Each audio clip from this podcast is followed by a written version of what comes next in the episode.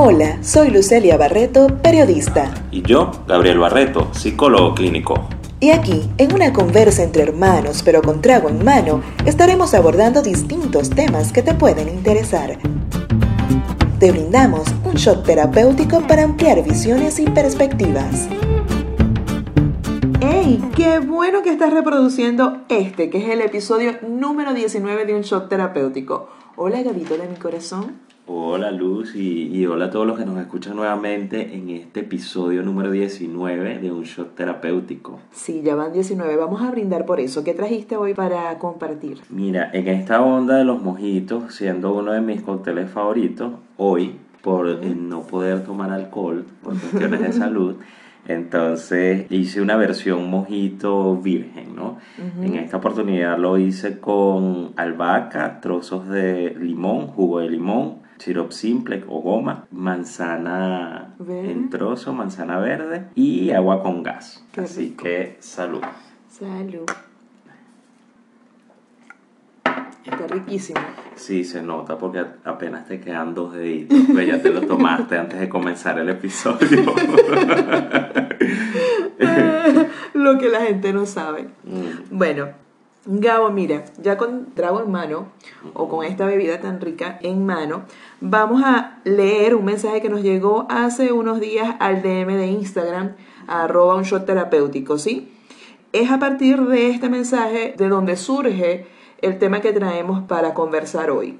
El mensaje dice lo siguiente, escucha. Hola, ¿qué tal? Escuché un episodio en el que hablaban sobre relaciones de pareja y me gustó. Ahora, lo que me está pasando a mí a veces no lo sé identificar. Tengo una relación desde hace cuatro años. Hemos estado y hemos compartido en nuestros mejores y peores momentos.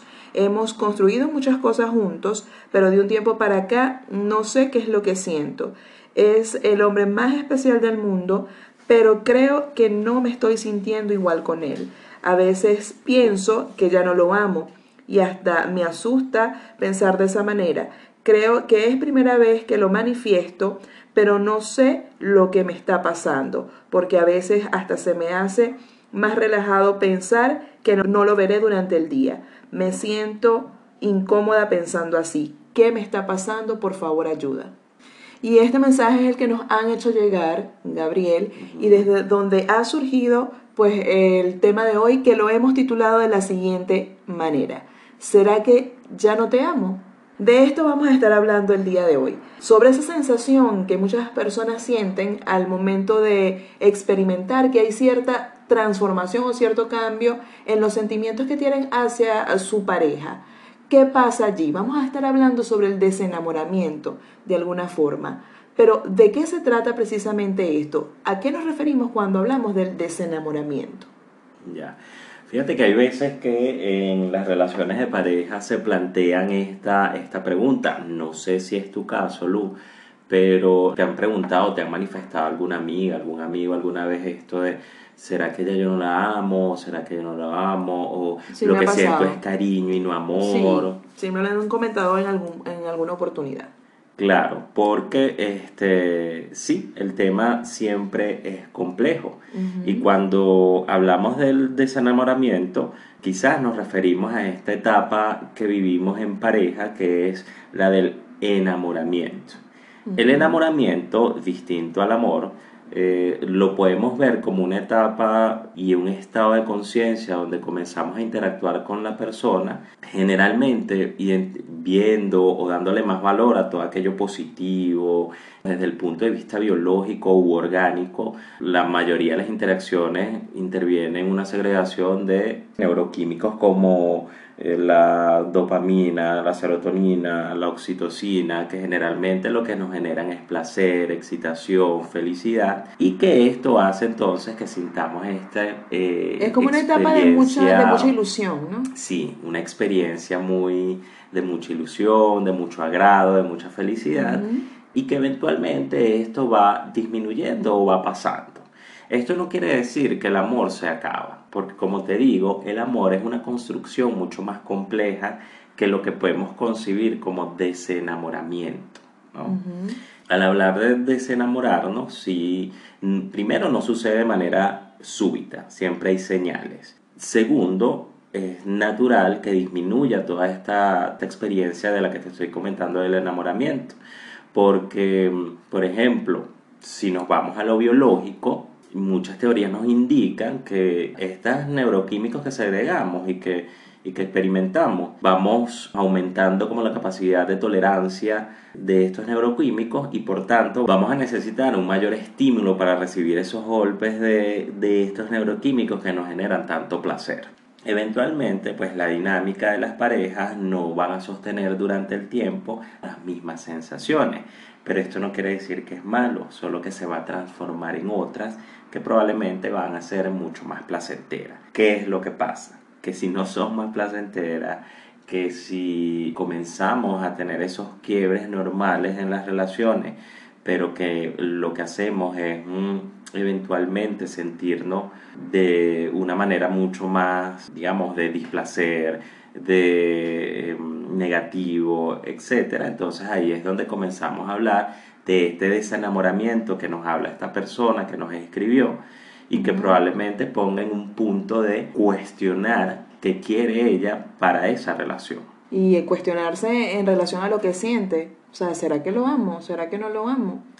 Exacto, porque fíjate que me llamó mucho la atención que ella coloca, por ejemplo, que no sé si dice que prefiere como que estar sola o que cuando llega no le emociona tanto, sí, o el encuentro que, con él no lo emociona, exacto, mucho. Exacto, como que a veces se siente aliviada de pensar que no lo va a ver durante el día. Exacto, uh-huh. Y eso es una de las señales del desenamoramiento. Por ejemplo, el hecho de mm, tener un bajo entusiasmo para los encuentros. Uh-huh. Ahí comenzamos a ver que si bien cuando pasa esta etapa, obviamente existe y va a seguir existiendo un vínculo afectivo poderoso, esto hace que el encuentro siempre con ese ser amado sea algo que agrade, sea algo que uno quiera, sea algo que se desee, ¿no? Uh-huh. De, en alguno u otro nivel, ¿sí? Siempre lo vamos a querer. Y que esto que ella siente en este momento puede ser una señal de que algo está sucediendo y que probablemente tenga que ver con eh, lo que podríamos considerar o cuestionar si realmente lo amo, porque no lo quiero ver, porque de repente estoy más tranquila cuando no lo veo, uh-huh. Así. Y esos son cuestionamientos que son sanos, porque las respuestas, aun cuando pueden ser dolorosas, pueden ser también liberadoras, o de repente podemos encontrar respuestas o comportamientos mucho más sanos. Desde ese cuestionamiento de preguntarnos, si no lo veo, ¿por qué esto me mantiene más relajada que cuando lo veo? Como que hasta reconsiderar qué es lo que quiere para ella, ¿no? Sí. Eh, Gabo, ¿cuáles son esas otras señales? Porque hablas de que no es únicamente esta señal, son varias señales que hay y que te pueden indicar que estás como en esa etapa de, de desenamoramiento. Como te digo, si lo hablamos desde como etapa, entonces obviamente hay una transformación natural que pasamos luego de ese enamoramiento cuando comenzamos una relación. Uh-huh. Pero si lo vemos desde el punto de vista como un fenómeno que sucede en un punto de la relación donde nos cuestionamos si queremos o no estar con esta persona porque quizás no sintamos amor, hay señales que nos podrían, como hace la, esta muchacha, que de repente podría ponernos a cuestionar de manera sana esta relación, como por ejemplo la disminución de proyectos comunes. Eso es algo sumamente importante en la pareja, uh-huh. Cuando se tienen proyectos en común. Si bien siempre se tienen que tener proyectos también individuales que nos asegure tener un contacto con nosotros mismos y de independencia dentro de una relación, definitivamente cuando estamos en pareja y el amor en pareja también se construye a través de acciones y proyectos en conjuntos. Sí. Si ya no te ves en un futuro con esta persona, entonces allí hay una señal. La reducción de expresiones de afecto, otra de las señales. El amor, tenemos varias formas de poder expresarlo, varias formas de poder interactuar. Hay muchas que son características de una persona porque se acostumbra a expresar su afecto de esa forma. Cuando comienza a disminuir y ya perdura esa disminución porque cada vez es menos, al punto hasta que de hecho ni siquiera existen interacciones de afecto, ahí también tenemos otra señal. Y hay algo que también es muy muy importante, que es cuando tenemos muchas barreras en la comunicación. Uh-huh. O nos, o nos colocamos en una comunicación monótona o rutinaria, siempre decimos lo mismo, siempre hablamos de lo mismo. Eh, siempre hacen lo, hacemos lo mismo. Exacto. Entonces ahí la comunicación podemos ver que hay algo que está sucediendo en la pareja que puede poner en riesgo la relación. O cuando no podemos solucionar problemas, cuando lo que hacemos es discutir constantemente por cualquier nimiedad, es decir, cualquier cosita que nos pueda molestar, hacemos un gran, una gran tormenta de ello, porque eso comenzamos a interactuar de manera negativa sí, y poco asertiva más en irrita, la situación. Irritado de cualquier Exacto, forma. Es como que como, me irrita lo que tú me puedas decir o tu presencia, cualquier cosa. Y estamos como que a toque. Uh-huh. Uh-huh. Entonces, eso puede ser. Y lo otro tiene que ver con la falta del deseo sexual. Uh-huh. Es que, Lucy, mira, hay una teoría, que es la teoría de Sternberg, un psicólogo norteamericano que habla sobre los tres componentes del amor. Y él dice que en el amor existe una triada que es la intimidad, la pasión y el compromiso. Y que muchas veces hay parejas que de repente se mantienen con solamente un factor uh-huh. o la combinación de ambos. Él dice que el ideal es que estén estas tres. La intimidad tiene que ver con esa conexión que tienes con la otra persona, de poder contarles y expresar tus sentimientos, esa capacidad de apertura y de compartir con el otro. La pasión tiene que ver con, sobre todo con el deseo sexual y con la necesidad de estar con el otro físicamente, y el compromiso tiene que ver con el hecho de tener proyectos futuros, de querer estar con una persona por ciertos motivos, uh-huh. entonces, y que esto hace que perdure. Esa triada, cuando existen esos tres componentes en el amor, él lo llama amor consumado, y que, como te digo, el amor es algo dinámico. Sí. Y que esto puede cambiar en sus distintas etapas de la relación. ¿Por qué? Porque la relación va a tener momentos de crisis. Pero estos momentos de crisis van a hacer que entonces el amor se transforme, el amor se mueva, el amor necesite una reorganización, y que de repente ese amor pueda tener ciertos quiebres o ciertos derrumbes. Pero que definitivamente venimos construyendo un amor y una relación y un vínculo afectivo lo suficientemente fuerte, esta transformación que viene después de esta crisis va a ser mucho mejor, va a ser una oportunidad para reconstruir algo mucho más fuerte y mucho mejor. Ahora bien, como te venía comentando de la teoría, cuando hay un solo componente, como por ejemplo la pasión, uh-huh. la relación de parejas es solo por la pasión, es decir, por la química sexual que llamamos. Entonces es cuando llamamos que eso es como un amor loco, ¿no? Que es por so, sí. solo lujurioso. Por lujuria y pasión. Sí, lujuria y pasión. Allí no va a existir el compromiso y mucho menos la capacidad de compartir ciertas emociones, ciertos problemas o de, de poder contar con el otro. Por ejemplo, o si existe la combinación de dos, por ejemplo, de la intimidad y el compromiso, vemos que son relaciones que son más como amigos, ¿sabes?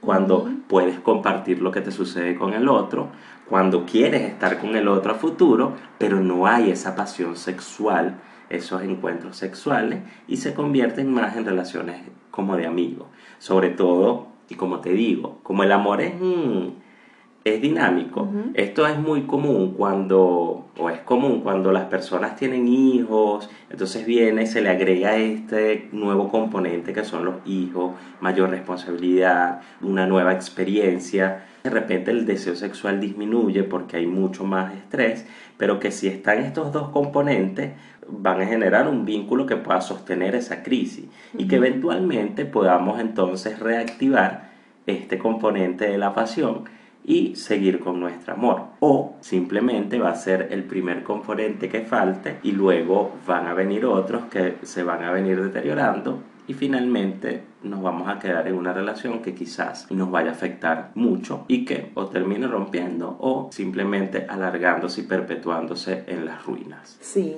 Bueno, Gabo, ahora viendo todo este tema de la triada, esta teoría que tú has venido revisando, vámonos al mensaje que nos llega al Instagram. En este caso, esta chica podría estar experimentando definitivamente una etapa de desenamoramiento, o sea, o está, podrían, podríamos afirmar que está en efecto experimentando un momento de desenamoramiento, pero esto podría ser como que indicio de una ruptura. ¿Cómo podría ella identificar qué es realmente lo que le está pasando? Hay un quiebre, porque de alguna forma ya está como que sintiéndose muy distinto como venía sintiéndose desde hace mucho tiempo en su relación que era estable o que ha sido estable. Pero, ¿qué pasa ahora?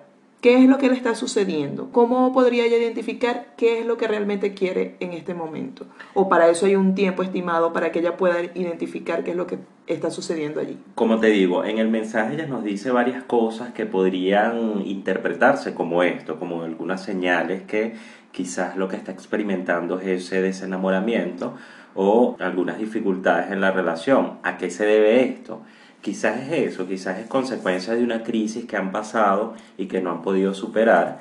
Quizás tiene que ver con el hecho de que, bueno, las experiencias han hecho ya que el vínculo afectivo no sea tan fuerte y que lo que se está experimentando ahora es la falta de uno de estos componentes de lo que te hablé. Habría que revisarlo un poco mejor con ella y que ella, en su caso, lo que puedes reflexionar desde este punto de vista en qué es lo que está fallando quizás esta interacción con su pareja. De esta manera podría revisarse aún mejor y seguir cuestionando, porque la duda, la duda es poderosa, la que ella tiene, y uh-huh. Qué bueno que la tenga. Pero como te digo, preguntarnos esto y enfrentarnos con esto, expresar esto, a pesar de la que ella dice que primera vez que lo hace, uh-huh. es un muy buen primer paso, porque las respuestas que pueda ella conseguir probablemente sea, si sigue con, digamos, en este camino de preguntarse de esta manera, puede ser algo muy revelador lo que consiga,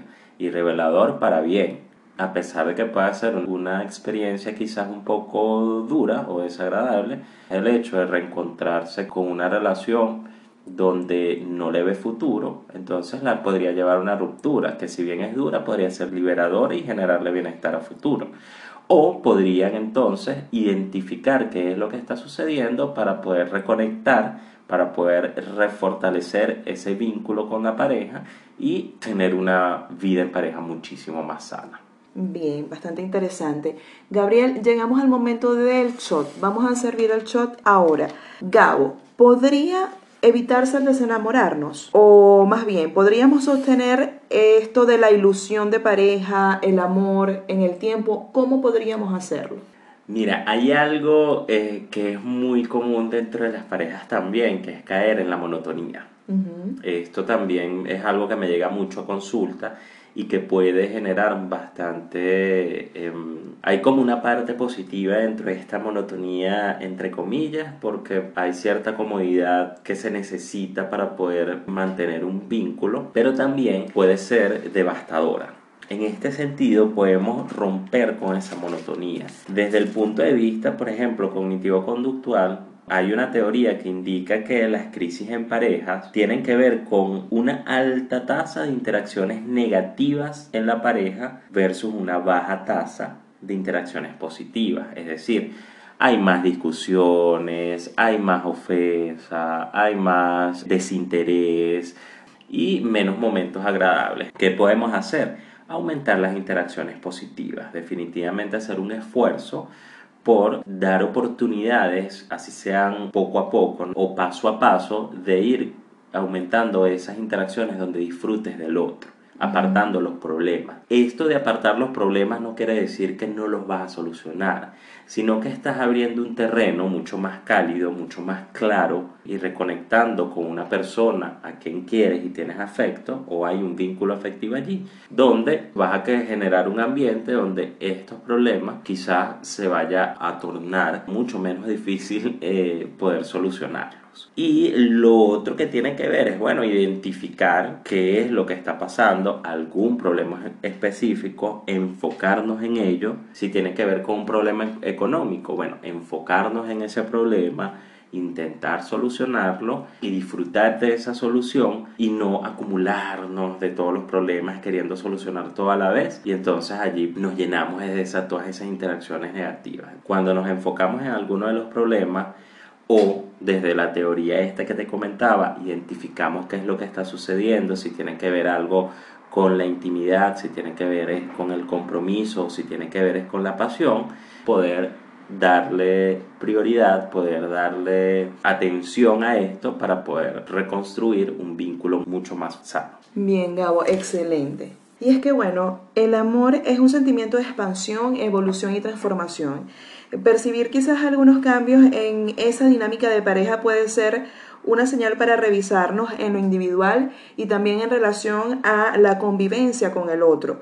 Cierto que podría ser esto de percibir esas señales de desenamoramiento, podría ser el preludio de una ruptura o de un final, pero también podría ser lo oportuno para revisarnos, para reencontrarnos con esa persona y pues tomar nuevos rumbos dentro de esa relación con el ser amado. Así es. El amor es algo que es un sentimiento que edifica, que construye. El amor definitivamente es algo que motiva y que el amor en pareja tiene sus quiebres y tiene sus derrumbes. Pero si nosotros en esos momentos de crisis perduramos en estas ruinas, entonces eso no es amor, uh-huh. es otra cosa. Y ahí es donde debemos estar atentos. El amor va más allá. Y bueno, de esta manera estamos llegando al final de un nuevo episodio de Un Shot Terapéutico. Espero les haya sido de provecho y, si es posible, puedan compartirlo a través de las distintas redes sociales, a través de un WhatsApp. Es sumamente sencillo. Eh, Gabito, estamos llegando al final. Hasta una nueva oportunidad. Nuevamente súper contento de poder haber cumplido con esta cita y esperando, por supuesto, la próxima para llevarles un nuevo tema. Así es. Se les quiere muchísimo. Chao, chao. Chao, chao. Si crees que este shot le puede servir a alguien más, compártelo. También puedes seguirnos en Instagram, arroba unshotterapéutico, o escribirnos a nuestro correo electrónico unshotterapéutico arroba gmail punto com.